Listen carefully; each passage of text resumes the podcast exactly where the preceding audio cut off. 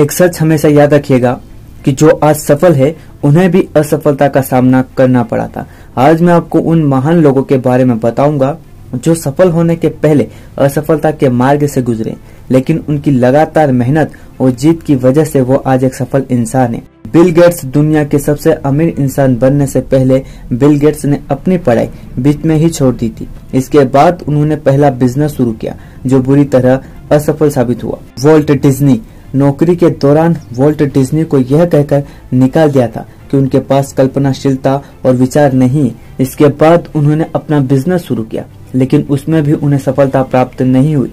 लेकिन उन्होंने हिम्मत नहीं हारी और मेहनत करते रहे, अपने काम के प्रति ईमानदार रहे और आज उनके नाम से पूरा एक साम्राज्य चलता है, जिसके हम सब गवाह थॉमस एडिसन ने एक बार बताया था कि वह स्कूल में जो भी सीखते उसमें नाकाम साबित होते। उन्हें पहली दो नौकरियों से निकाल दिया गया था।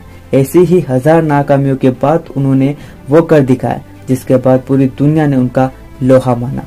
रविंद्रनाथ टैगोर, नोबेल पुरस्कार जीतने वाले महान कवि और साहित्यकार रविन्द्रनाथ टैगोर स्कूल में फेल हो गए थे। उनके शिक्षक उन्हें पढ़ाई में ध्यान न देने वाले छात्र के तौर पर पहचानते थे। बाद में वही टैगोर देश का गर्व साबित हुए। रविन्द्रनाथ टैगोर ने लिखा था कि हर ओक का पेड़ पहले ज़मीन पर गिरा, एक छोटा सा बीज होता है। दोस्तों, आप मुझे कमेंट बॉक्स में ज़रूर बताना, आपको इन महान लोगों की असफलता से, सफलता तक के सफ़र में आपको क्या सीखने को मिला?